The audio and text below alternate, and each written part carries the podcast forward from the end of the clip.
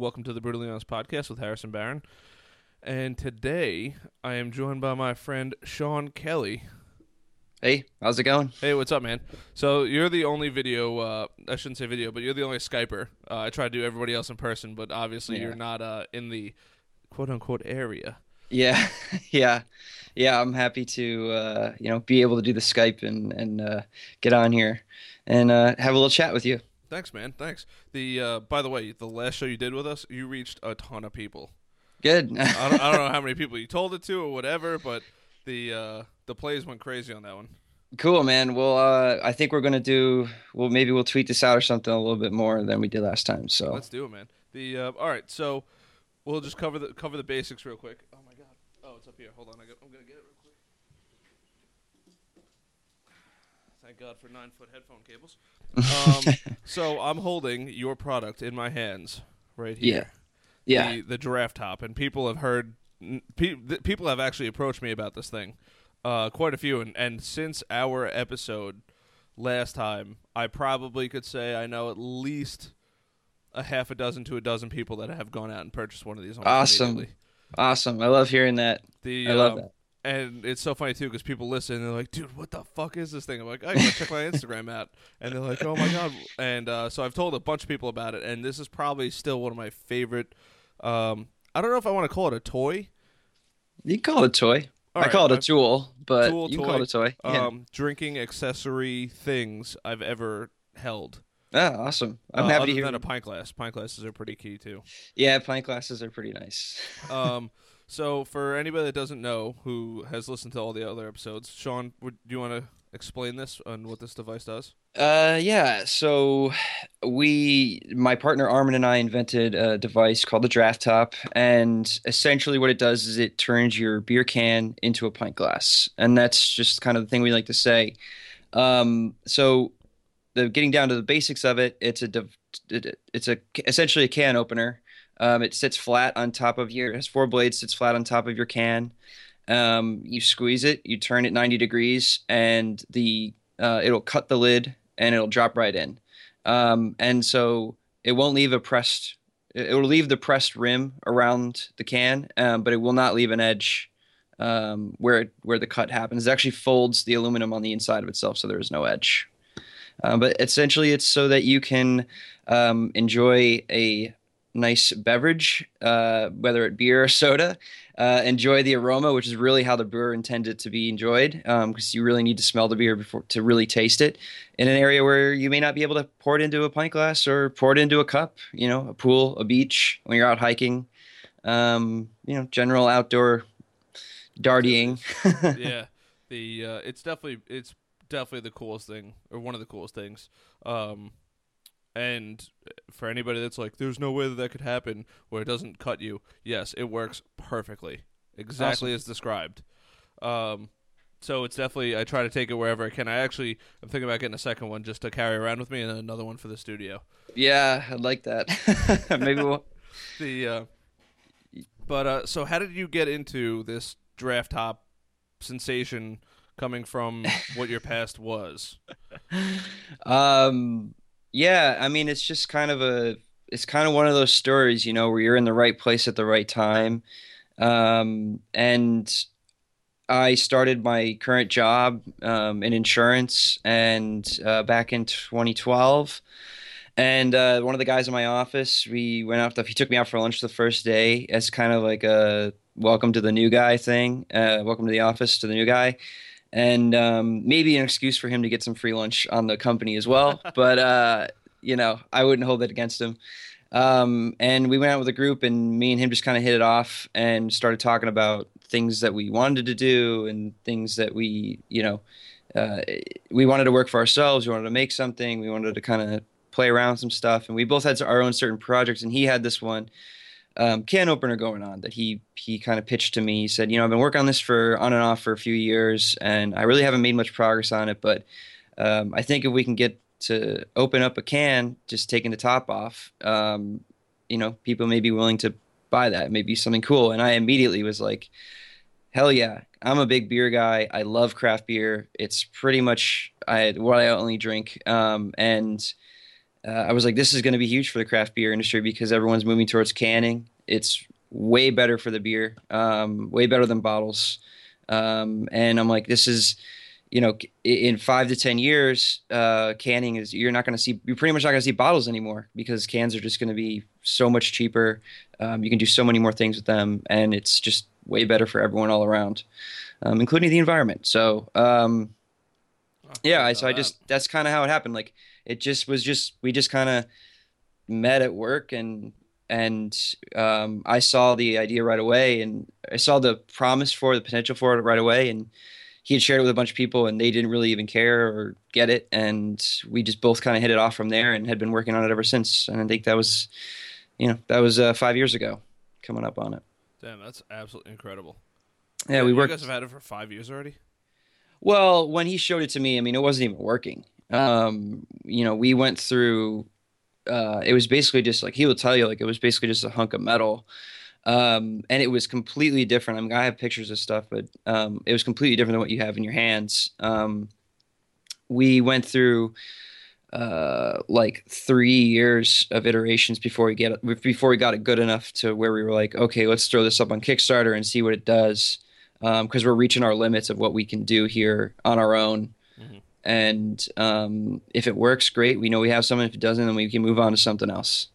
And it just happened to work. So, that's just kind of where we started. And that's kind of how I got into it. That's crazy. It's just right place, right time, and everything clicked. Yeah. Armin's not he wasn't a huge beer guy at the time. And now he's I'm turning him into one. I like to think, drinking some nicer things. And, just right place, right time. Like, he knew that this would, if he could do this, someone may be willing to pay for it. And I knew that people would be willing to pay for it because I was the type of person that would pay for it, for this specific reason. And that's why we just kind of hit it off. So, and you guys blew up. Yeah, we did pretty well on Kickstarter. We raised $215,000. We were asking for in 40 days. You're asking for 75, but obviously beat that out.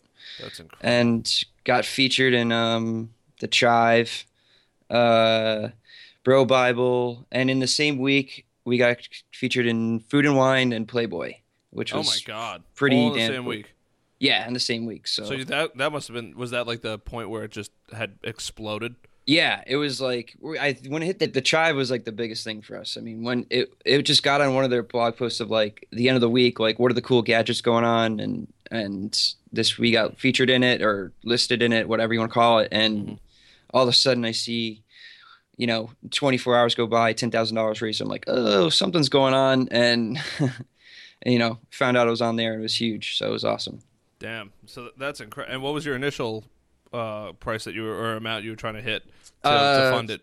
$75,000. Oh, wow. Okay. So that's that's much, much higher than most people ask for on Kickstarter. They kind of generally ask for 15 to 10 so that they can blow it out of the water. Because they're kind of, they're gaming the algorithm, which is like, the more popular and the more you raise, the more popular your thing looks. Like, the higher, like, say you're asking for $10,000, and then, in the first 24 hours you get 50, and then all of a sudden you're on top of, you're on the front page of Kickstarter for like the rest of your project's deadline. Oh my God!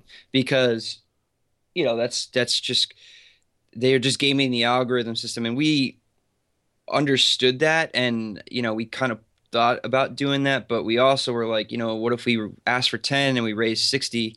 And what we really need is 75, then it's, we wouldn't be able to deliver on what we promised, which is just not good. So we figured if we got to 75, then like people actually really wanted it, and we could do it. So that's kind of where we landed on that number, and we just kind of stayed truthful to actually what the core Kickstarter started out as. It's like, what do you need to get kickstarted as a business? And we said 75 and got 215. Damn, that's absolutely incredible. Yeah, it was a crazy, wild experience. Just nonstop for like 40 days. It was nuts, but it was awesome, man. I couldn't have asked for a better result. This thing has gone. above and beyond to places I've never thought it would ever reach. I mean, it's people have ordered it in the Faroe Islands. I don't even know where that was, and I had to look it up. It's gone to like Australia, China, France, Belgium, you name it, it's like gone there. And it's just like, holy cow, I can't believe I'm actually communicating and sending something that I helped build to an island in the Pacific Ocean that I've never heard of before. Yeah. And someone wants it there, and they're going to drink on a beach there. And it's like, holy cow. Never in my wildest dreams would I think that would happen, but it did. And we're super proud of it and happy to continue to try and grow this thing a little bit. So that's absolutely incredible. That's an awesome story. That's how it all came about. Because I try to keep this one a little more businessy, what were some of the businesses or business challenges and product development challenges that you guys? Because I know for anybody that didn't order one on Kickstarter, it took just about a year to get it, which is fine. Well, it was well worth the wait, and it's not like it could come any sooner. I can get anywhere else. But what were some of the challenges that you guys hit? Because obviously, coming from your backgrounds of not in this field of manufacturing, what had happened? So first and foremost, I mean, Armin, my partner, is just amazing. He's like a mad scientist. He's an absolute genius. I just kind of to sell myself short here, I just kind of happened to be at the right place in the right time with him. So I give him a ton of credit for everything that he's done. And what he did was to create this thing. I mean, what we did to create this thing was he ended up getting like a pirated version of SolidWorks, which is this software system that allows you to design and design things. It's basically what everyone uses when they're designing products or they're designing like maybe a building or something. I'm not sure. What's it called? SolidWorks. Okay. And so he taught himself how to use this thing. Wow. And then he actually went. So one of that was hard because now he's sending me files and stuff, and I'm looking at them like, oh, maybe we could change this here or there or whatever. Maybe the feel will be a little bit better. And then one of the challenges was, figuring out what are the threshold for each can, because every standard American can is a little bit different, but they all fall within a certain parameter, and it's like figuring out that parameter. And what Armin did is he basically sat down in his local liquor store and measured. Like, just sat in the aisle and took out every single can he could find and measured it. And then we figured out that there was like 4 big can companies, and we're like, okay, well they're all within this like certain parameter. Then now we're starting to find out that can sizes in Japan are a little bit different than here, and it needs to be a little bit bigger or smaller or wherever. But the Draft Top works for the 8-ounce Red Bulls up until the 16-ounce cans, standard American cans. Wow. And I haven't had any issues with it doesn't work for the oil cans, but I haven't had any issues, or at least any issues come to me from the UK or anywhere in Europe or Australia. So hopefully that continues to be. But I think like to get back to your question is like what we really had to kind of figure out how to do the manufacturing, like ourselves, having no business sense at all about it and never done it before. So Kickstarter helped with that because, you go to a bunch of manufacturers and they don't even want to look at you because you don't have any orders, and this thing is kind of a pet project and you don't have anything to show for them. Once the money, once they saw that like we were on Kickstarter and we're like, hey, look, like we raised $200,000 here, we had an idea. We had a manufacturer lined up, but the price was really high. We weren't going to make a dime off of it. We were probably going to lose money, but we still wanted to get it out there anyways. Oh my God. And so that's why it's part of the reason the price is what it is right now, which is $45. We were getting charged originally. We thought we were going to get charged $43 just to make each unit. So we were going to lose money on shipping and like everything, but we just wanted to get it out there and see what the reactions were. But yeah, we had to, so after kind of having some success during the Kickstarter campaign, all of a sudden manufacturers were willing to talk to us. And we ended up having a few kind of bid for our services.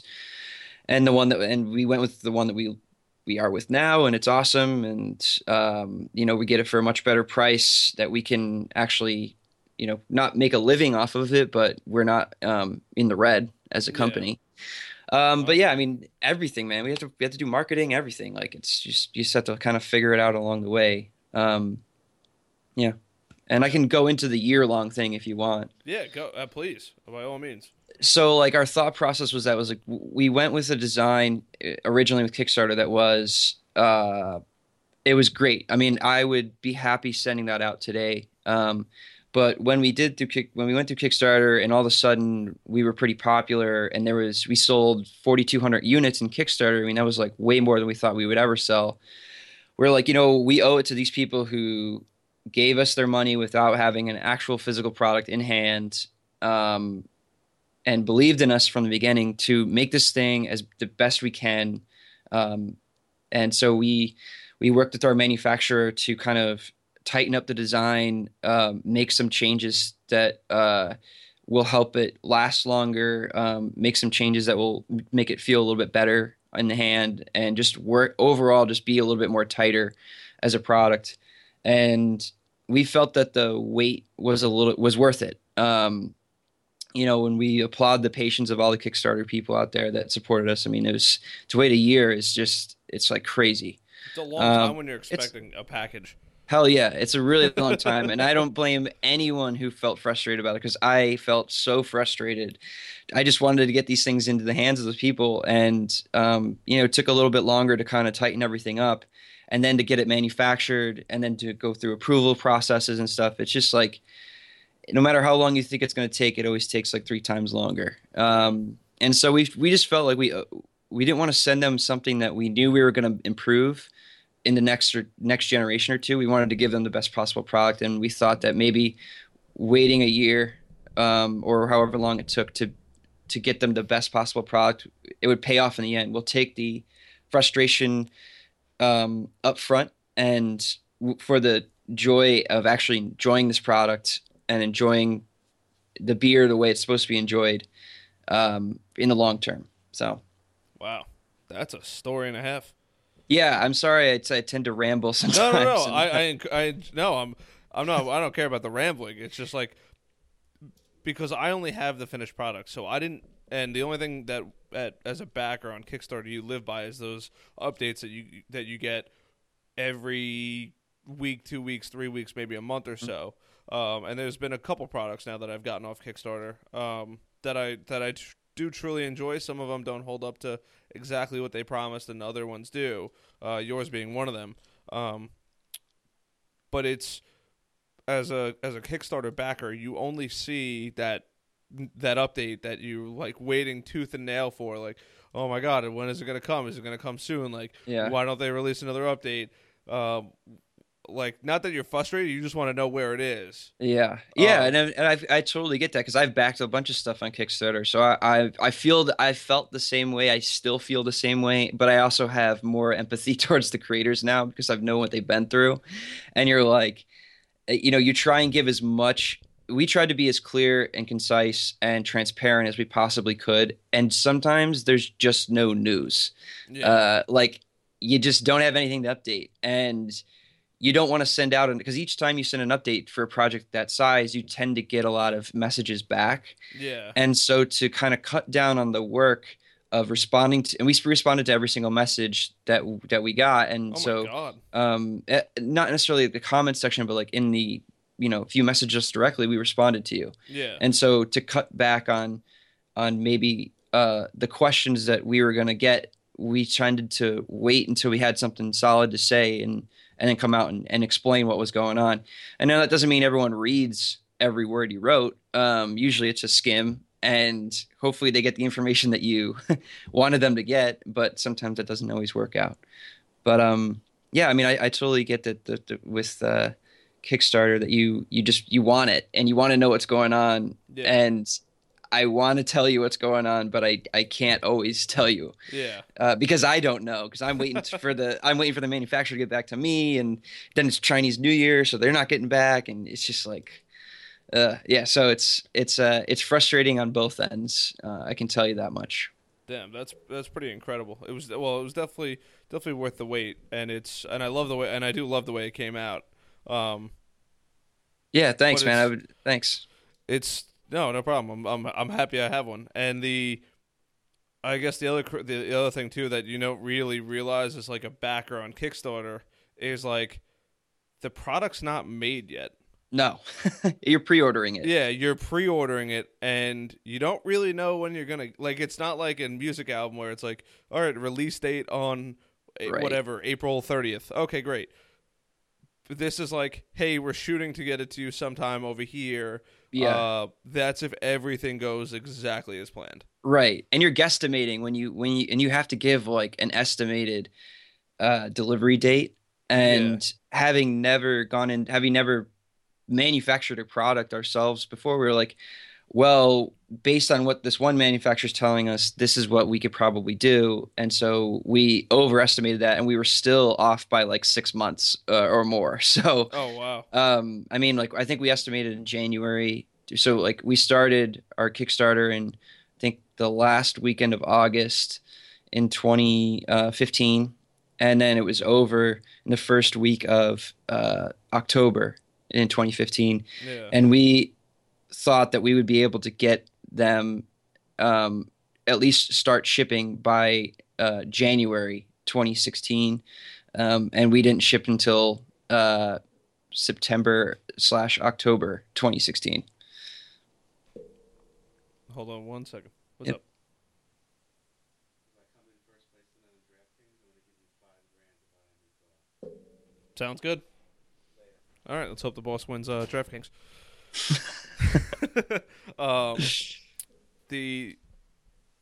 It's definitely a bizarre story, and the other unique thing about Kickstarter too that I've realized is these things aren't even it's not that it's not even produced, but these are still, a lot of it are concepts, right? And they're still. Granted, I guess when you have X amount of money, you could pretty much finish the project no matter what. But like for some of the smaller campaigns that are $1,000, $2,000, $3,000, if they don't hit that $3,000 mark, or even if they do and they only get $3,000, $4,000, that product will hopefully come to life. But who knows? They could run out of funding, or they could. I mean, I've seen one and it was pretty cool. It was like a homemade coffee machine. And it was supposed to be super compact, and it would produce like the perfect cup of coffee. And he wanted like $350 for it. And by the time he had done everything all said and done, and he had posted it, he was like, "This is what I want to make. I built it." And he started going to manufacturers, and they're like, "No, this is going to cost $500." And he's like, "Well, that doesn't work." So he had to cancel his. He was already 130% funded. But he couldn't afford to give everybody a machine. Yeah. And I was like, and I wasn't a part of that one, but I like just hearing that has got to be so. Is that Shipyard? Oh no, this is Terrapin, Executioner. Oof, I'm on a no beer right now diet. It sucks. Wow. No beer, no carbs, no sugar. The ketogenic diet works really fucking well though. Good luck. But thanks. But yeah, it's definitely. It's so cool because some of these things that people create on Kickstarter, like you have, and there's many thousands of other ones. It's so cool. There's nothing like it, but you have to wait, regardless of what it is. Even if they promise a due date in 2 months, you still have to wait for it. It's not like Amazon shows up to your house in 2 days if you have Prime or something like that. It's that long wait, and like you guys said, it was like you don't want to develop a second gen product that blows the first one away, and then everybody that gets the first one's screwed. Right, because they waited so long, you know, they waited so long to get it, whether it's a month or 2 months or a year. They waited longer than the person who's getting a second gen one who's buying it from a website and it's shipping out the day that they order it. Yeah. And so you owe it to we felt like we owed it to those people to give them the best possible thing we could get them, and just take it from there. So it was just a frustrating experience for everyone, but I think it was well deserved, or well worth the wait, in my opinion. I mean, there's some people out there that could think differently, but that's my opinion. No, it was definitely well worth the wait. And like I said, you're like a little kid waiting at a can, like waiting for that little package to come in for like what you've, regardless of how much money you spend. I don't even think it matters how much money you spend, but it's not that guaranteed delivery time. Yeah, like, and then it's like, and then you hear the notification like, oh, sending out last orders this week, and you're like, fuck, I'm not in the first order. All right, now I gotta wait another 2 weeks or whatever it is to get the product. So it's definitely the waiting game, and even a month or two takes forever when you're waiting for a package. Unless the Kickstarter is like, unless the creator is producing the product themselves, it's extremely hard to nail down the delivery date and be on time with that. Yeah. Or unless they have like already have produced some in the past and have like fulfilled orders in the past. Yeah. Outside of Kickstarter, then it's going to be, I just assume it's going to be late. Because you just don't know until you've dealt with a manufacturer. You just don't know what can happen. There's so many things that could go wrong in the production process, and there's so many speed bumps you have to overcome to get the product in the hands of your customers, especially the first time around. And it can be very, it's just a very long process. Yeah. No, I definitely agree with that. Now, how many designs did you guys officially go through till you ended up with the final product I'm holding? Too many to count. If I had to guess, at least 25. Oh my God. And we've gotten a lot of those were 3D. We got it 3D printed. Oh, that's cool. to kind of test it, to test the feel of it and everything. And then we started to get to a point where we thought that, okay, this would work. We think this would feel good, or it would work. Then we started paying for prototyping, like actual prototyping, getting the pieces machined, chopped, the metal cut and everything, and then putting them together ourselves. And it was that was a tough and long process, but about 25, and it's, you never know until you get it physically in your hand and you can play around with it for a while. Yeah. And that is like being at Christmas when that thing arrives. You're like, wow, is it gonna work? Is it gonna work? I had to track down my mailman. I don't know if I ever told you this. No. Oh my God, I got, sorry to cut you off, but I got so excited. I got the email and it was like, I saw the delivery time, and I forget where I had to go somewhere. Like the day it was supposed to come to, I think I was actually coming to work, or I was at work when it came, and I was like, "There's no way I'm not getting this right now." Like the moment it goes, and I was like, "All right, I have an hour on lunch. I'm gonna run home, eat lunch real quick, and I'm gonna go try to track down the mailman." And I found him. Really? And I was, like, he's a good friend of mine. Like I see him, obviously I see him whenever I'm home, and he's at my house every day. But I was like, "Hey, this sounds crazy. I have a package. I just really, really, really want it.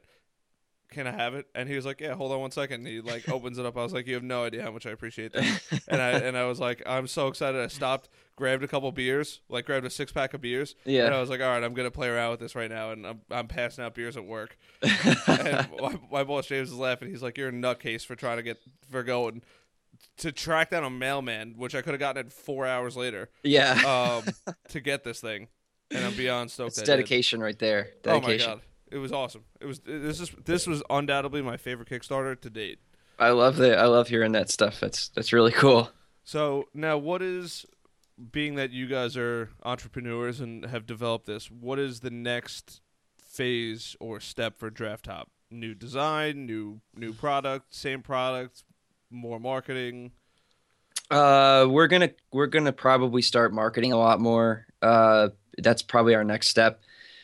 And we kind of didn't market it very well currently, just because personal lives were in the way. And that's no excuse, but that's the one I could go into it, but it's we were just extremely busy in our personal lives too. We both have full-time jobs. So this is our passion project at the end of the day, nights and weekends.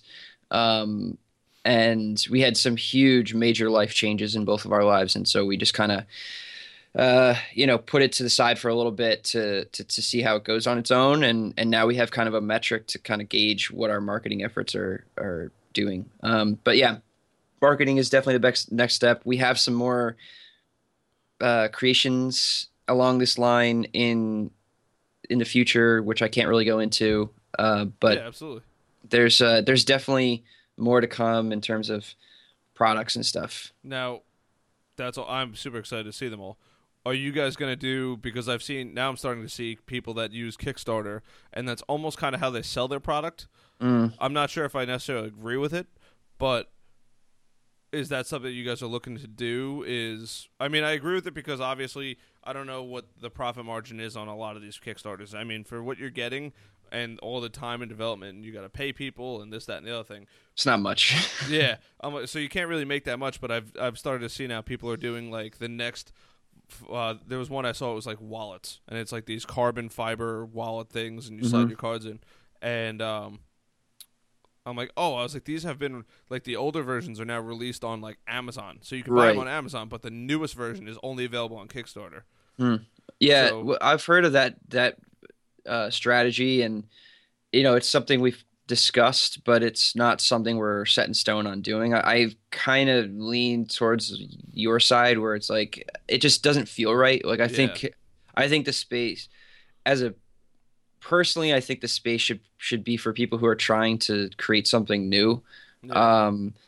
But it's business. So if you have a following on Kickstarter, which they're, it's pretty easy when you've had a successful campaign before, you have everyone's automatically on your email list. Yeah. You can, with one click, I can fire out an email and get every single one of my backers information that we have a new product out and it's for sale right here. And that's huge. Yeah. So like personally, I would think it's just for creators, but I understand the strategy of taking advantage of what you have, and I don't disagree with that. So we may do that, but we haven't really discussed it in the, right now. And I actually don't think we will, but I'm not going to say never. No, absolutely, absolutely, and like you said, it is business, and if that's the best format to get to reach those people, and and I think my favorite part about the Kickstarter forum, I guess per se, is the fact that it's unbelievably easy to share, especially if you have like you guys had probably one of the catchiest videos I may have ever seen. Yeah, we just shot that ourselves, like just for fun. Really? We didn't hire anyone. A lot of people hire video, guys to shoot their videos and stuff and like edit them.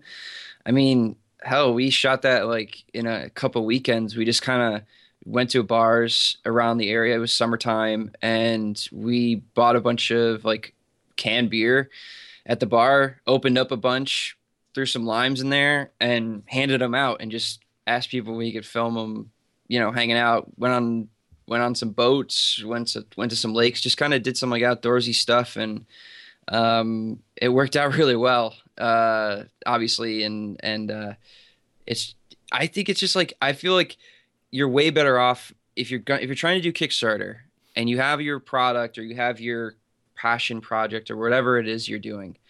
I feel like you should be doing everything for it, because then you're learning how to do everything, right? Like maybe some people aren't that great at marketing video, at editing videos and stuff like that, but you can learn how to do that, or you can find a friend who's done it before and be like, hey, what do you think about this? And like test it out before you really put it up online, because there's some videos that suck.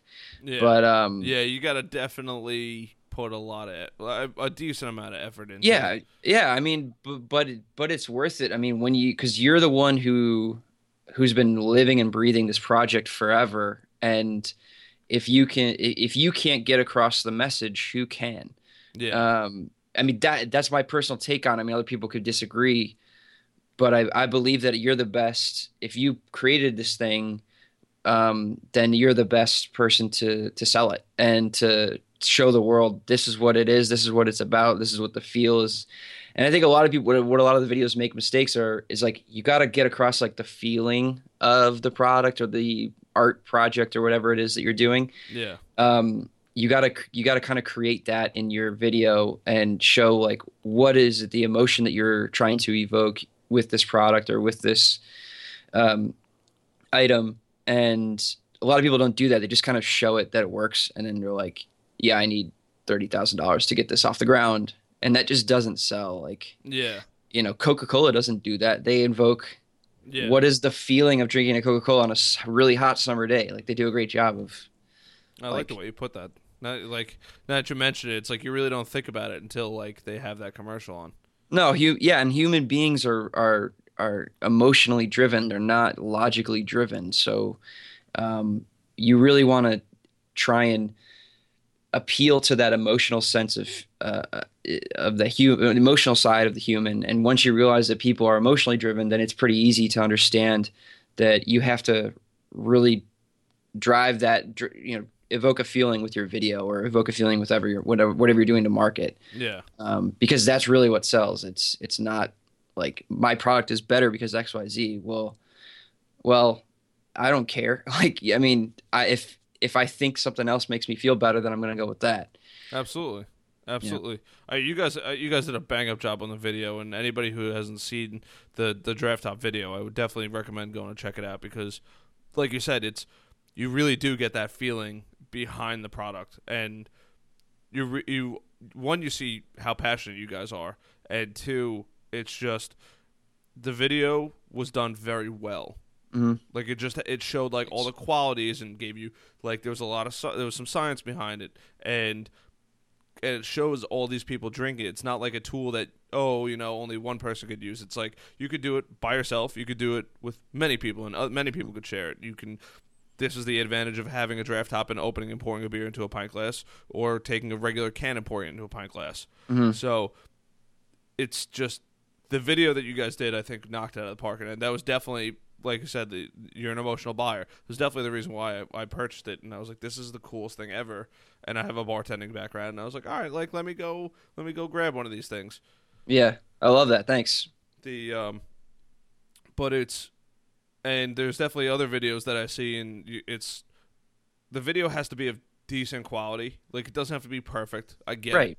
But it has to be like some of these people. They get like you said, the professionals come in, and it's like. Why do you need Kickstarter if you're having... Yeah, you're paying $5,000 for a video. Yeah. Like, why? You know, the ones that are, like, super, super professional, and you can tell when they are, because the lighting is all right and all that stuff. Everything. And you're like... And the sound quality is, like, perfect. Impeccable, I mean, we actually did try to get sound quality really well. I recorded the whole thing, I did all the voiceover for the video. I recorded it in my closet, like on my iPhone. But like, I made sure to like, I was like speaking into the mic as clearly. I think it took me like probably 3 hours just to do the actual like, because I would read it line by line, and if I didn't like the line, I'd delete it and do it there. But I think some. And then I would save all the ones, and then I'd send it to Armin and I'd say, hey, what do you think about this? And he'd be yes or no, or I asked my wife, and she'd be like yes or no, and then I'd go back and re-record anything that I needed to. Yeah. I kind of did it like Eazy-E style, you know, he couldn't rap, so he did it line by line. He did Boys in the Hood line by line. That's kind of how the approach I took. But I think a lot of people, like, they don't sit down and they say, what's the emotion we're trying to evoke with this video or this marketing, and that's what we did, and so it worked out well. And then when you get those professional videos, I'm just skeptical of it. I'm like, they don't need the money if they're going to. I mean, maybe they're just a great videographer. I don't know, but I'm skeptical of it. I'm just hesitant of it. I'm not. Yeah. It's not saying I'm not going to not buy it, but it just doesn't. To me, it's like are you just using Kickstarter to like do like we were talking about before, where you like you already have a following and you're just trying to sell, you just up the ante on the video or what? Yeah. I think that the core value of the site, at least at the beginning, was to kickstart creators who help them reach audiences that they wouldn't have normally been able to reach. And those are the guys I like to support, the ones who are like working in their garages and on their off days and stuff and trying to make something happen. And no, I agree with you 100%. It's definitely that forum where you have to be, not so much that you need the money, but you have the product in your hand and you're like, I definitely feel that there's companies that could easily market the product and they're just using Kickstarter, where there's other people like yourself where it's like, this is our product, it's a great product, but we don't have the funds to just get the word out there and spending millions of dollars on advertising to reach everybody and stuff like that. And if you do have the budget, by all means, go do that. But if you don't have the budget, then I don't want to say stay off Kickstarter, because I think everybody deserves a fair chance. And absolutely, it's strategy. It's business. I would never fault anyone for doing that. I'm just like, again, we're going back to the emotion thing. Like, I just personally feel like it's for people who are working in their garages late at night. Yeah. But I'm also gonna not sit here and say I'm never gonna use Kickstarter again because I've already done it. Yeah. Like I'm not gonna say that because I don't want to close that door before. Because it may be useful to me. I'm in a business. Absolutely. And especially because it'll be eventually a new product. I definitely see a lot of people that make minor improvements to the product, like a second gen. But it's like it's like the iPhone 7 and then the 7 Plus. And then the 7S or 6 and 6S. And it's like, it's not really that great compared to the last one. Yeah. Yeah. We have some plans for some stuff that's significantly different than what this version of Draft Top is. So we'll see where that goes and when that comes out and how it goes. But can't really talk about it right now. No. That's fine. That's fine.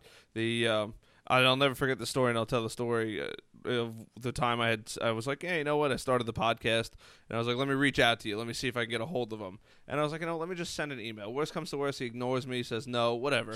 I'm not losing anything. And then I'm driving, and I see the email come in from you, and it's like, yeah. And I was like, all right, can you do me a favor? Just give me a buzz. And then, of course, you call me, and I'm like a little kid screaming in my car. I'm like, holy shit, I can't believe he's calling me. We shot the shit for 5 minutes or so, and I was telling you about the old show, and I'm like, I can't believe that I'm finally like taking the next step of like meeting these people and getting people that I probably would have never thought I could get on the show or reach out or reach that far.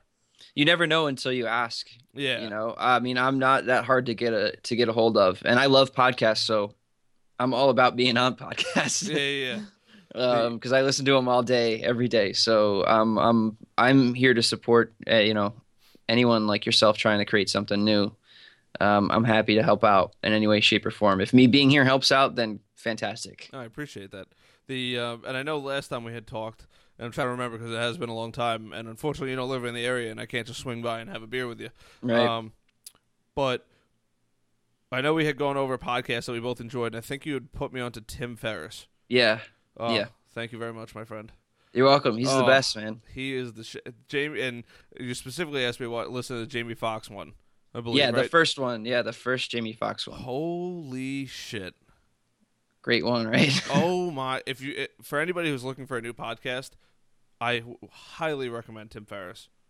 On top of everybody else I've always talked about, but Tim Ferriss, I had seen this show, and I was just like, I would go on my on podcasts, and I just he's like in the top 10. I'm like, I don't really care. Let me just keep going. Right. And then I was like, I already have a long list of podcasts, like 15 probably altogether, and of podcasts that I try to listen to at least when they come out with episodes, and it was so funny because I'm going digging for this podcast because you had recommended it, and I found it, and I was like, this is really, really good. Really good. That was my favorite interview, like, ever right now. I mean, he's just an unbelievable interviewer. He asks some, like, amazing questions, and I always think that, like, I'll listen to his stuff even if I don't know who he's interviewing. Yeah. I have, like, most of the time I have no idea who it is. And I'll listen to it, and I'll be, like, so inspired to do something or work on something, because you're always dealing with that self-doubt all the time, like every human being or most human beings deal with. And He just gets me amped up to, like, you know, him and his guests get me amped up to do it. And he does a great job of I feel like in a lot of interviews, people will ask a question and the guest will give an answer, and then the host doesn't do a good job of, like, following up on that. Like, they just have their set list of questions and they just go down the list, where he, like, listens and, like, engages and tries to. Every time I'm listening to an answer from a guest, I'm thinking to myself, well, how did he get to that point, or how did she make this thing happen? And then he asks that exact question, like, maybe not, you know, in a much better word, well worded question, but you know, He hits a nail on the head every time. So I love listening to him. He's awesome. Have you read his books? Yeah, I have all of his books. Yeah. Oh my God! See, that's the one thing I'm missing out on. I gotta get Tools of Titans and the 4 or 5 hour work week. 4 hour. All right, that's what I thought. Yeah, Tools of Titans is his newest one. I haven't read all of that yet, but it's basically like a aggregate of, like, all of his podcast interviews. Okay. So he kind of breaks it into, like, 3 sections. Like, you know, like, business, and there's, like, 2 other ones I can't remember off the top of my head, but then he'll, like, have a couple pages for, like, each guest, and it'll have, like, all the questions that he asked and, like, what they said. And so it's pretty cool. It's kind of like the written form of the podcast, but I believe he added a lot to it. Okay. You know, most people, or everyone, takes in information differently. Some are audio, some are visual, and some like to read. So this was kind of like his book form of it, and it's done really well. So, damn, that's awesome. That's pretty cool. Now now I gotta, I like the fact that you're wearing the Draft Top shirt. Oh yeah. Now who else do you kind of do that same thing with, where you're not just, it's not like To Make a Murder or one of those, like, story things. It's kind of like you listen to kind of like an interview about the person, like Joe Rogan and stuff like that. Is there any other ones that you would have on the recommendation block to follow behind Tim Ferriss? Yeah, I love Joe Rogan's really good. I think he does a pretty good job. He does a really good job. I'm looking at my podcast right now. Side Hustle School is really good. Gotta check that one. That one I've never even heard of. He does. He wrote a book called The $100 Startup. He's pretty good. He's doing a podcast a day. It's only about 6 or 7 minutes long, but he showcases someone who has started a side hustle, and kind of, you know, he goes into the different ways that they've been successful in their side hustle and how much money they're making now. And it could be anywhere from like $500 a month to you know, $600,000 a year. And you know, what's the story behind it? What do they do? And it's really interesting because you're thinking, you're hearing these things, and you're like, someone's making money off of, you know, making custom candy hearts that say things, because the market didn't have that. So someone figured out how to build, you know, buy a machine for that and start contacting people, and now they're making candy hearts that say, Brutally Honest Podcast on it. Yeah. And no one else was doing that. And Kara Swisher is awesome. She does Recode Decode. She's a huge tech journalist out in San Francisco, and she's just amazing. She doesn't take shit from anyone and goes at all the big guys. And then the other one, I'll give you one more, is I just kind of found this one. It's from NPR. How I Built This. Ooh, I listened to that one too. That one's great. What was the last one you said? Recode Decode by Kara Swisher. She's also an amazing interviewer. Really? Hmm. Damn. I gotta get stars. That's the one thing I don't have. I don't have stars. Stars? Yeah, like you get a rating. I don't know if that'll focus, but yeah, I got you. Yeah. She's got whatever, 148. That's definitely what I need. Anybody who's listening and you guys want to hook me up, go give me some stars. Yeah, rate and review. Yeah, rate it and review it. Actually, from what I've heard, because I would love to be on iTunes New and Noteworthy, and I think you have 10 weeks from when you start to get up there, mm-hmm. and but there's a couple criteria that you got to hit, and you got to have an opener. And I'm in the process of trying to figure out who I'm gonna have do it, and then do it. My buddy Adam Schleichhorn actually mixed the audio and the visual for last show because it had come out wrong, and he did a nice little opener. It was super simple, but it was nice to have. It was nice to have something that opens it up with the logo, and then it's us talking. Mm-hmm. And then for anybody who's listening and has or has not seen the studio, I'm going to be moving. I'm going to be putting a camera on the wall. Right by where that Chive poster is, and then that'll be overseeing everybody as they sit and hang out and talk. So I haven't gotten to the point technologically yet where I can have two cameras, like two on the people sitting across from me, and then two on me and whoever sits next to me. Ideally, that's where I would love to be, and that's like the end goal, is to get there where I can have the two cameras, the super nice setup, and be able to produce like a really, really high quality product. Yeah, it's like how do you start a really great podcast, and how do you start and like market it and everything? Because there's a lot of stuff out there now, and it's hard to get in that top 10 or top 50. Oh my God. You have to crush the numbers to get in the top like 20. Yeah. So I think not to like harp on it, but I think Tim Ferriss did a podcast on how I built a huge podcast. I mean, he's got really? like 100 or 200 million downloads. Since he started in 2015. Yeah, he did it with I think he did it with Alex Bloomberg. He was on This American, he was a producer on This American Life, and he started Gimlet Media and recorded the whole thing on the podcast Startup, which if you've never listened to is awesome. But he does like a whole, I believe he did like a course on how to make an amazing podcast, or how to like start an amazing podcast. Or the podcast? I'm sorry, Alex Bloomberg. Okay. He did a class on it, but he was interviewed by Tim Ferriss about this. And I think Tim actually wrote a whole little like blog, a big ass blog post about it. So worth checking out if I were you.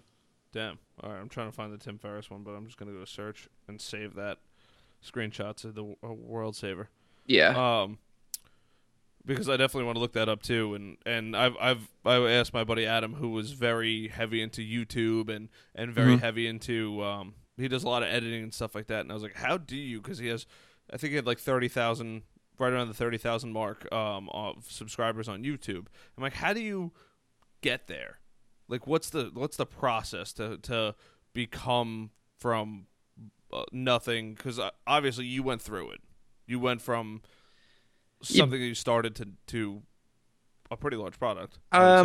Yeah, but I think your road is a little harder, because I had Kickstarter, and Kickstarter is incentivized to push my project and promote my project. And there are people who patrol Kickstarter for new and interesting ideas to like write about and stuff.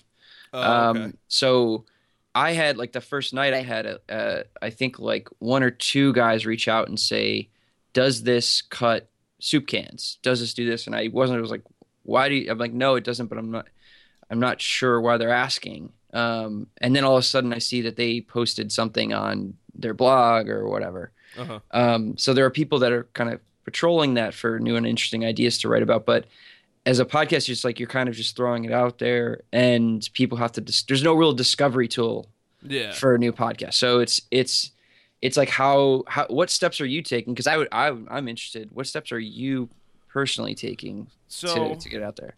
As of right now, I have a Facebook likable page. I try to promote the shit out of it on my Instagram, and then I try to do Facebook, and I'll eventually start to try to go Facebook Live as well. And believe it or not, Facebook Live is where I got like the most interaction, because it's all people I know, and then they could just tune in whenever, and they could see, oh, what's Harrison doing? Right. Which is huge. And then I'm still trying to figure it out myself. I'm not really too sure. Like, there's a couple of things I've read. I said on the last show that I want to do a giveaway at some point. And basically the giveaway will be, I'll be selling t-shirts, and every time you buy a t-shirt, this is at least how I think we're going to do it. Every time you buy a t-shirt, you get an entry to win a prize. So it kind of self-funds the raffle itself. It helps get the name out, and two and three, it'll bring in a little bit of extra money that I can reinvest into this. I can get better cameras, I can get better gear, and the end goal is not to, I mean, it would be great if this is what I could do for the rest of my life, but the end goal is just to be able to produce the best quality show I possibly can. Mm-hmm. I don't care if I make a nickel or I don't make a nickel on it. It's just something I definitely enjoy doing, and I don't mind taking an hour. I'm so happy when people say, hey, I would love to be on the show. I'm like, somebody's willing to sit down with me with no cell phone, no distractions for an hour and a half or so and talk about whatever we want to shoot the shit about. Mm-hmm. Yeah. I mean, I think you're going about it the right way. That's 100% the way that everyone who, not everyone, but the majority of people who have been successful have done it. I mean, they just kind of, they didn't start this with an idea of I'm going to make $1 million or $1 billion because I just want to like screw around the rest of my life. Yeah. They started because like that's what they like to do. They genuinely just wanted to do it. They didn't care if they made any money. And then and the funny thing about it is like when you do that, that's when the money starts coming in. You know, like when you say like I don't give a shit if I make a dime off of this or not. I just want to have interesting conversations with interesting people.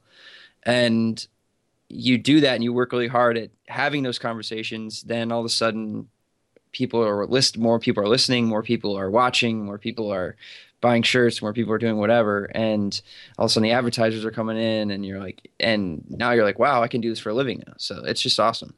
Yeah, it definitely is, and people ask me all the time, like, why don't you? And I'm like, it's not about that, and people have heard me say this, where it's like, if 1 million people listen to me, I'll be stoked, but if I get my 50 or 100 people that listen to me, I'm still going to be just as happy or close to as happy. And the beautiful part about it is in 5 or 10 years, when I want to look back and say, what the fuck was I doing at 25 years old? Mm-hmm. Or my kids come up to me and say, hey, Dad, what did you do at my age? And I could just be like, look, this is like the people I met, and this is what I was doing.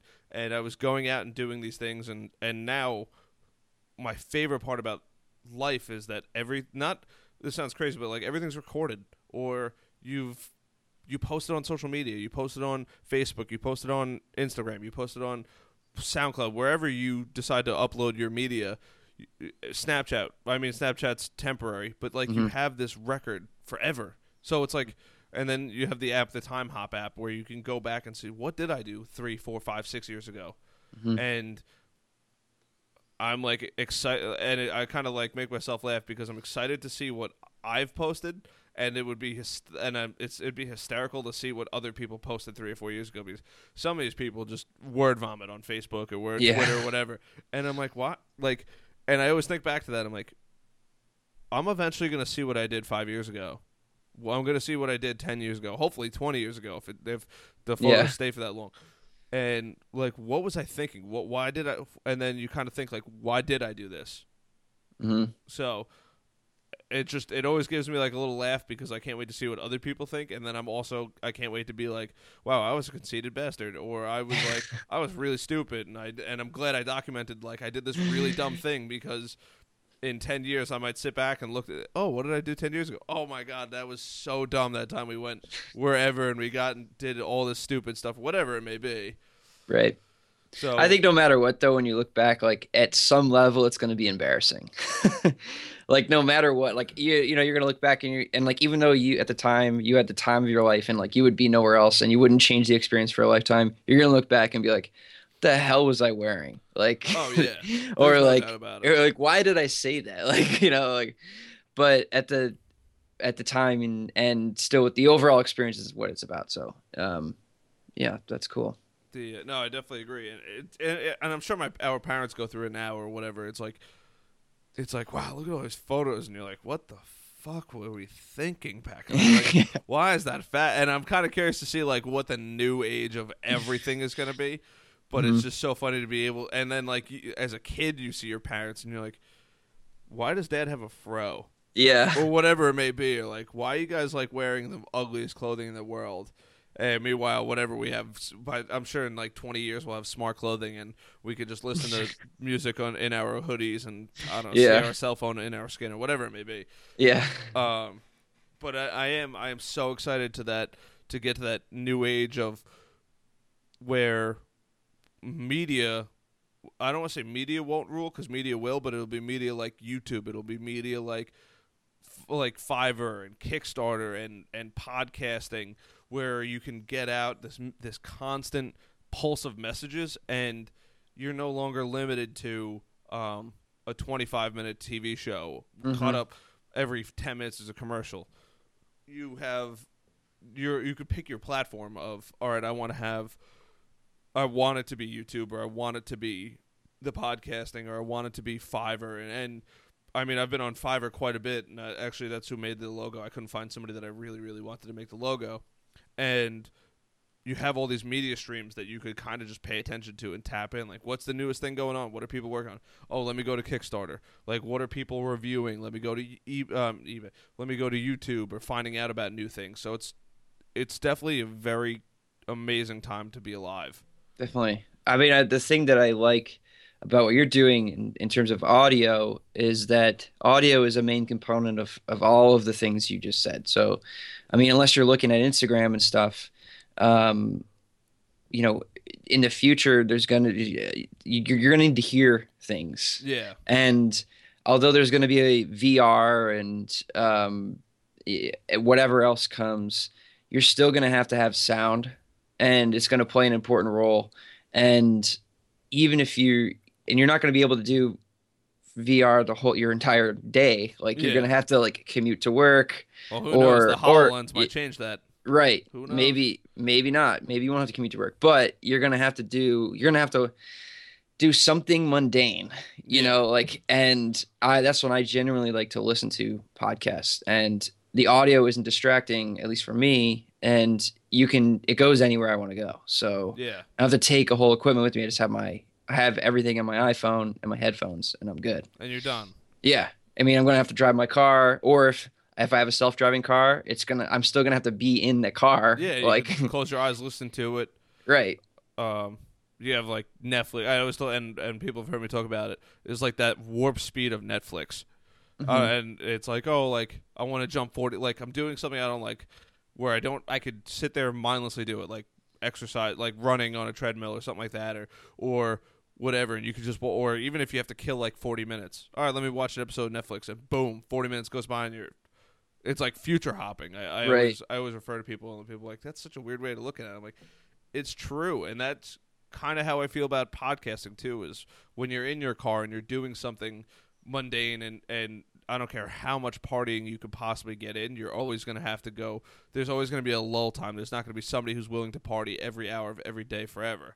Right. So you're going to have like that plane trip that's boring. You're going to have that car trip that you have to take. And even when you're hanging out with friends, you're going to get bored eventually if it's a long car trip.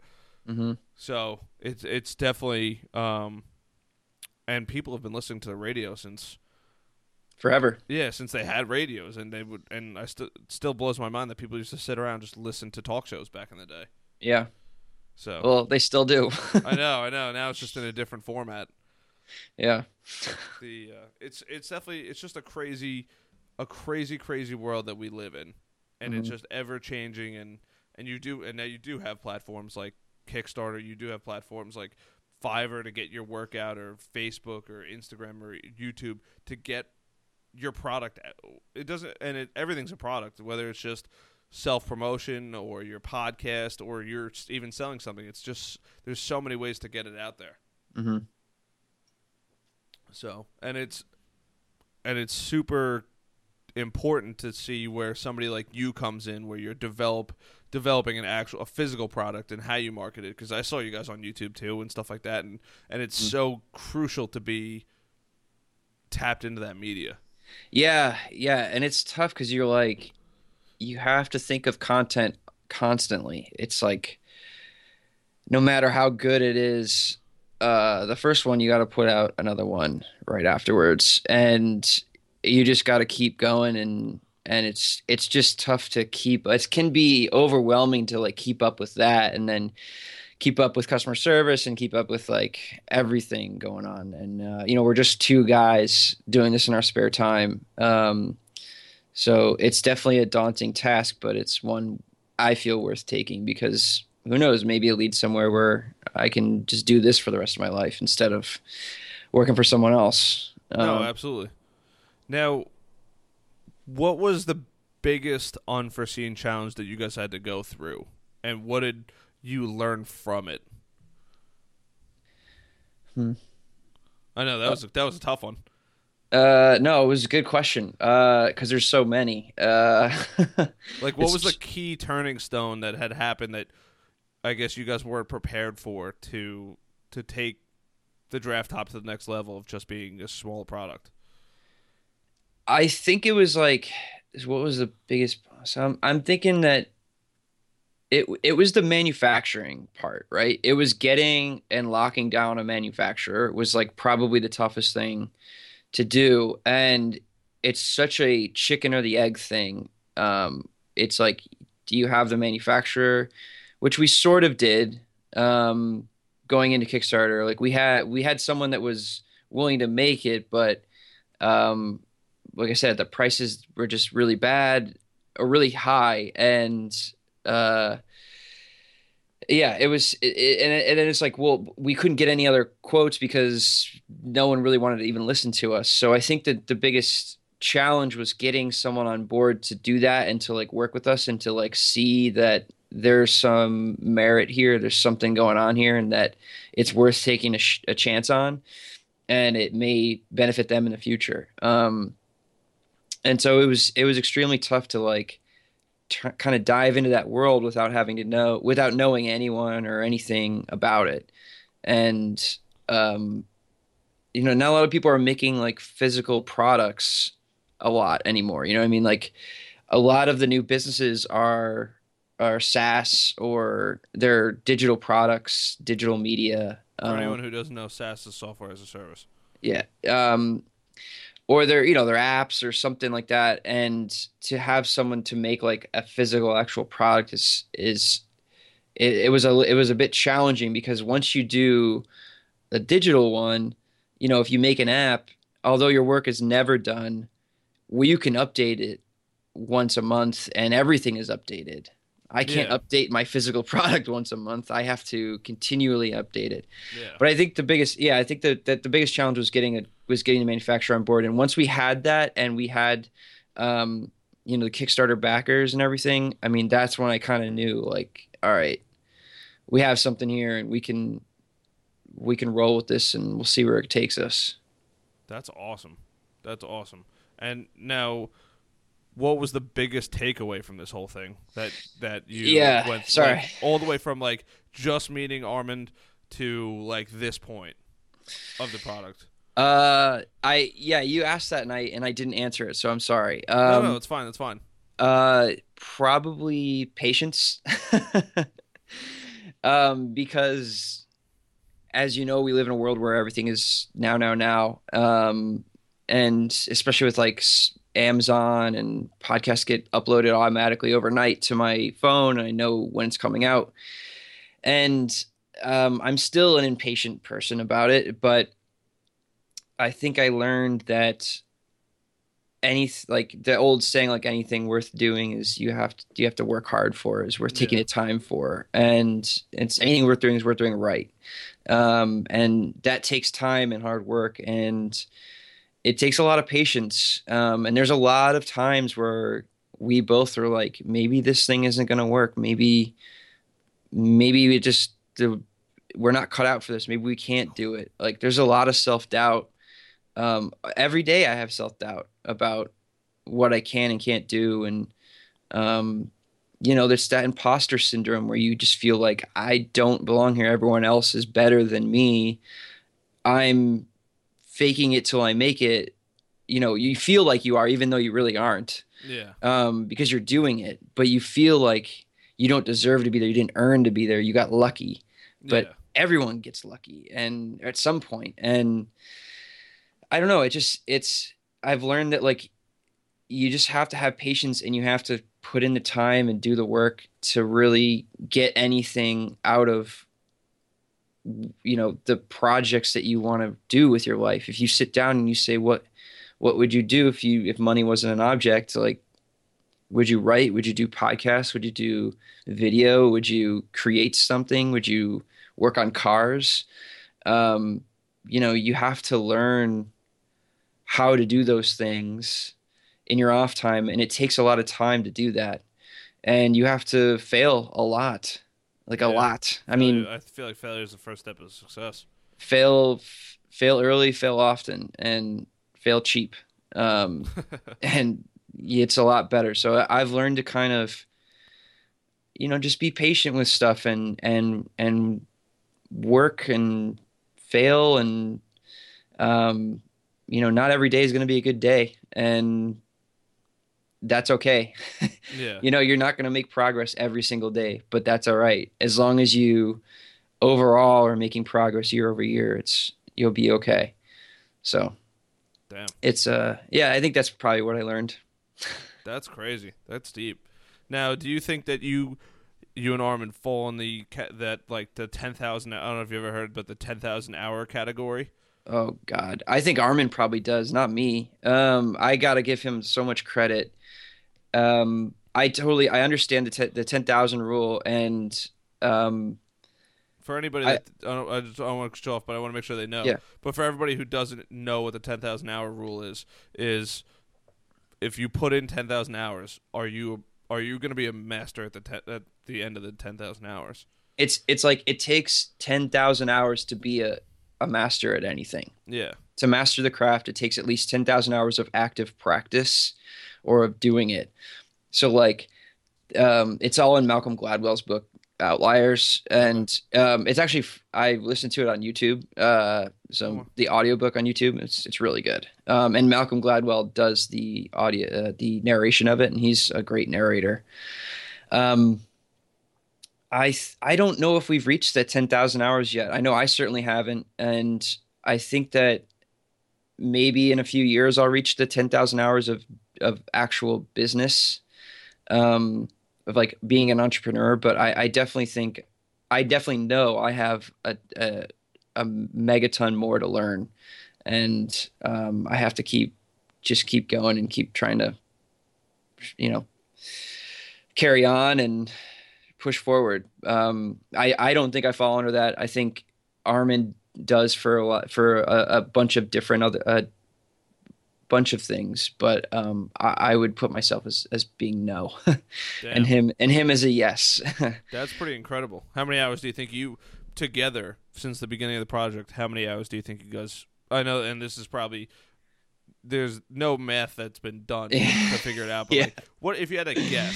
You mean 10,000? All right, so you're talking about 10,000 hours of like working on Draft Top. Yeah. Between, like, you don't have to hit the 10,000 mark, but like, yeah, together combined, how many? Just so when people see, and a lot of people who I know now what the Draft Top is, like when they see it, it's like, well, how long did it actually take to design this? And from the thought, probably around a couple beers, to being done, not done, but like shipping, still working, but like to this point now, I should say. Yeah. I would say we're close to that. I think, like I said, I think personally Armin's probably over that. Me, I might be at 3 or 2. I think he's probably at 11 or 12, but, so yeah, combined close to 14. But again, we're not masters at this at all. Like, I bring different things to the table than he does. Like, I'm a little bit more tech savvy. I kind of understand, or I've been teaching him about the Facebook and the Instagram and Twitter and Snapchat and everything, all the digital media stuff. And he is an amazing quick learner. So, he got real quick, but yeah, I think that we're trying to get to that point where we're both kind of masters at it. But, I have a lot further to go than he does. Oh, that's very humble of you. The for anyone who's curious too, by the way, I just did the math real quick. 10,000 hours is equivalent to 416.6 days. That's a long time. Oh, that's over a year of a 100% every day learning. Yeah, that's crazy. But you do it over years and years. Oh, absolutely. And nobody's doing it in a year. But it's that much time. And you think about it. Yeah, if you listen to the book or if you read his book, he talks about like Tupac in there and how he did do 10,000 hours or more prior to becoming Tupac. Yeah. You know, like he was writing poems and rapping, it was in like middle school, and he was doing it every day. And that counts towards your 10,000 hours. Oh, absolutely. Absolutely. You know? Even thinking about it counts. I agree. Yeah, I agree. Because you're evolving your thoughts later on, or you're evolving your practice later on. I mean, you may not be able to get to, say, the piano or whatever you're practicing, but if you're thinking about the scales and you're thinking about the theory and you're thinking about like, oh, maybe I should try jazz or blues or whatever, then your mind is there and you're moving forward with it, at least in your mindset. Yeah, no, I definitely agree, and I'm nowhere close to 10,000 hours. If I had to even take the slightest bit of a guess, I'd probably say I'm maybe close to 1,000 hours. I'd put you more at that. I think you're more than that. You think so? Yeah, I think you're more than that. Because you had the other podcast, then you have this one. You have your own studio. I mean, think about how long it took from inception, right? Like you're drinking a couple of beers with your buddy. Hey, I want to start a podcast, and now you have your own studio with like sound equipment and recording equipment and mixers, and it's decorated, and you have the sound stuff in the back to dampen it, the echo. Fair enough. I appreciate that. Then you're probably right. Now that I'm thinking about it, there was a lot of times, and nobody realizes, but how much research is involved in these things. Mm-hmm. And I don't know what the research was for Draft Top. I'm sure how to figure out how to get the little blades, I guess, or pressers to get in there, and all of that, and the amount of time that I had spent in research trying to get two microphones to work on USB ports to. Not knowing a single thing about audio equipment and trying to get in, and I like to think I have pretty decent audio. Yeah, you do. Yeah. But thank you. Well, I also like to think that I helped you out because I was your first Skype interview. Definitely. So you had to learn. I forced you to learn how to record via Skype. That is very true. And hey, that opened up a lot of different, new potential interviews for you. Yeah, big time. It's a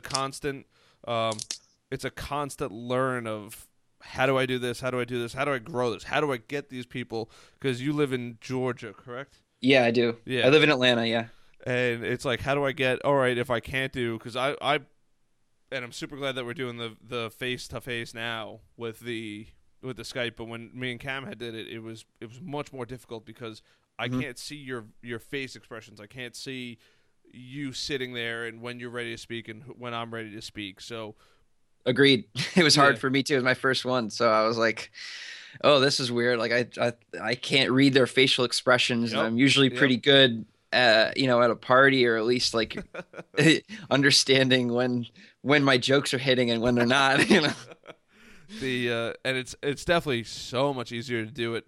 Now I have a webcam. We both have audio equipment, which is even better. Because there's definitely times where it's like, I would even consider sending somebody a USB mic just to have them. That's what Tim Ferriss does. He said that he was like, I feel like I'm such a fanboy, but I am. I'm just not gonna hide it anymore. I'm not gonna deny it. I'm a fanboy, but anyways, he said, yeah, he says like I think you and I have the same mic. And he's like, you got the one off like Amazon. It's like $74 or something like that. The $2,500. Yes, yep. I have the same one. He's he's like, that's what I just. If someone I'm interviewing doesn't have a mic, I just buy that off Amazon. I send it to them on Prime because it comes on Prime. It's there in 2 days. Yep. They hook up. I mean, it was so easy. I just plugged it on my computer and I plugged my headphones in and I was done. Changed my settings on Skype and I'm done. Yeah. I ain't balling like that. I can't just buy microphones and send them out. Yeah, but yeah. I can send out an extra one to people to get, and hopefully they return it back with in a box that I paid for the shipping label. That I could do. Right, but if you maybe you write that off in your taxes or something like that. I'm not there yet. I will be hopefully one day. But yeah, it's and now that I could do this, it's definitely it's just another doorway open. And I was talking to I forget who I was talking to, but it's like climbing a set of stairs, and like the top is like when you are like Joe Rogan, when you are Tim Ferriss, when you have those, when you're in that number 1 to 20 spots. I would even say 1 to 200 because I'm sure even down to 200 they have a shitload of subscribers. Yeah, absolutely. And it's like I make a joke because it's like I came from standing on the ground and to stepping up one, maybe two steps at most. And it's like just a little bit more progression. Right. And it's funny because it's human nature to like look forward and to see how far you have to go. But we rarely look back and see how far we've come. And so that's where I think a lot of like everyone's self-doubt comes from. And I mean, at least I can speak for myself in that I'm sitting here and I'm like, how the hell do I get to the next step? I have no idea. I mean, I can guess. Yeah. But if I fail, like, what's going to happen? I have no idea. But then I'm not – and I'm thinking, like, I'm not even – I shouldn't even be here. And like, what the hell am I doing? And then I forget to, like, turn around and see, oh, yeah, 5 years ago I was just meeting Armin and we were just, like, shooting the shit about this thing. And now I have a website and I have a successful Kickstarter campaign and we were in Playboy and I'm like, never in my life did I think I would be in Playboy and Food and Wine and the same week, like for the same thing. Like what the hell is that? It's just the weirdest combination. And I sometimes have to remember to look back and say, you know, I started from like nothing, like meaning like I knew nothing. Yeah. And I learned it along the way and I still have a long way to go, but it's nice. Sometimes it's nice to reflect and look back and see, you know, you did do this, you have gotten this far, so you can at least make it that much further. Yeah. So you're getting there. Thanks, man. I appreciate that. All right, man, we're an hour and 22 in. Time flies when you're having fun. Yeah, agreed. So, is there any? We'll get ready to close. But are there any last words or anything like that? Because that was a good way to end it, I would say. Yeah, sure. No, I mean, I would just say if anyone is listening, has made it this far, thank you for listening to my ramblings. Hopefully, your day is a little bit better because of it. But you know, if you want to reach out to us, we're on drafttop.com. We're on Twitter at drafttop. We're on Facebook at drafttop. Snapchat at drafttop, although I haven't done anything with that yet. If you want to friend me on Untapped so we can see what beers everyone's drinking, also at drafttop. And, you know, we're going to start – and Instagram too, at drafttop. We're going to do some more things and if you ever want to reach out to us, our website's there. They're available right now. There's not too many left. So we're starting to get to the end of our inventory, which is another subject. But we'll order some more soon. And if you ever want to reach out, we're at hello@drafttop.com. I'm the one who answers all the emails, so you'll be talking to moi. And please be kind to me. Don't yell at me too hard. But yeah, you know, I'm here, I'm interacting, and if you have any questions, feel free to reach out to us. We're happy to answer. Awesome, man. And next time you guys are coming out with new things or whatever, you guys get new shipment and whatever it may be, let me know and I'll try to get it out and I'll make sure I make a mention of it in the podcast because I'm undoubtedly 100% a supporter of what you guys are doing. Well, we totally appreciate that and all the support you've given us. I mean, even like. Just, you know, being on this podcast is an honor because of that. You're supporting us and what we're trying to do, and also the fact that you physically took out your wallet and gave us money when we had nothing and Kickstarter, and then waited for a year, and you still actually like us. So yeah.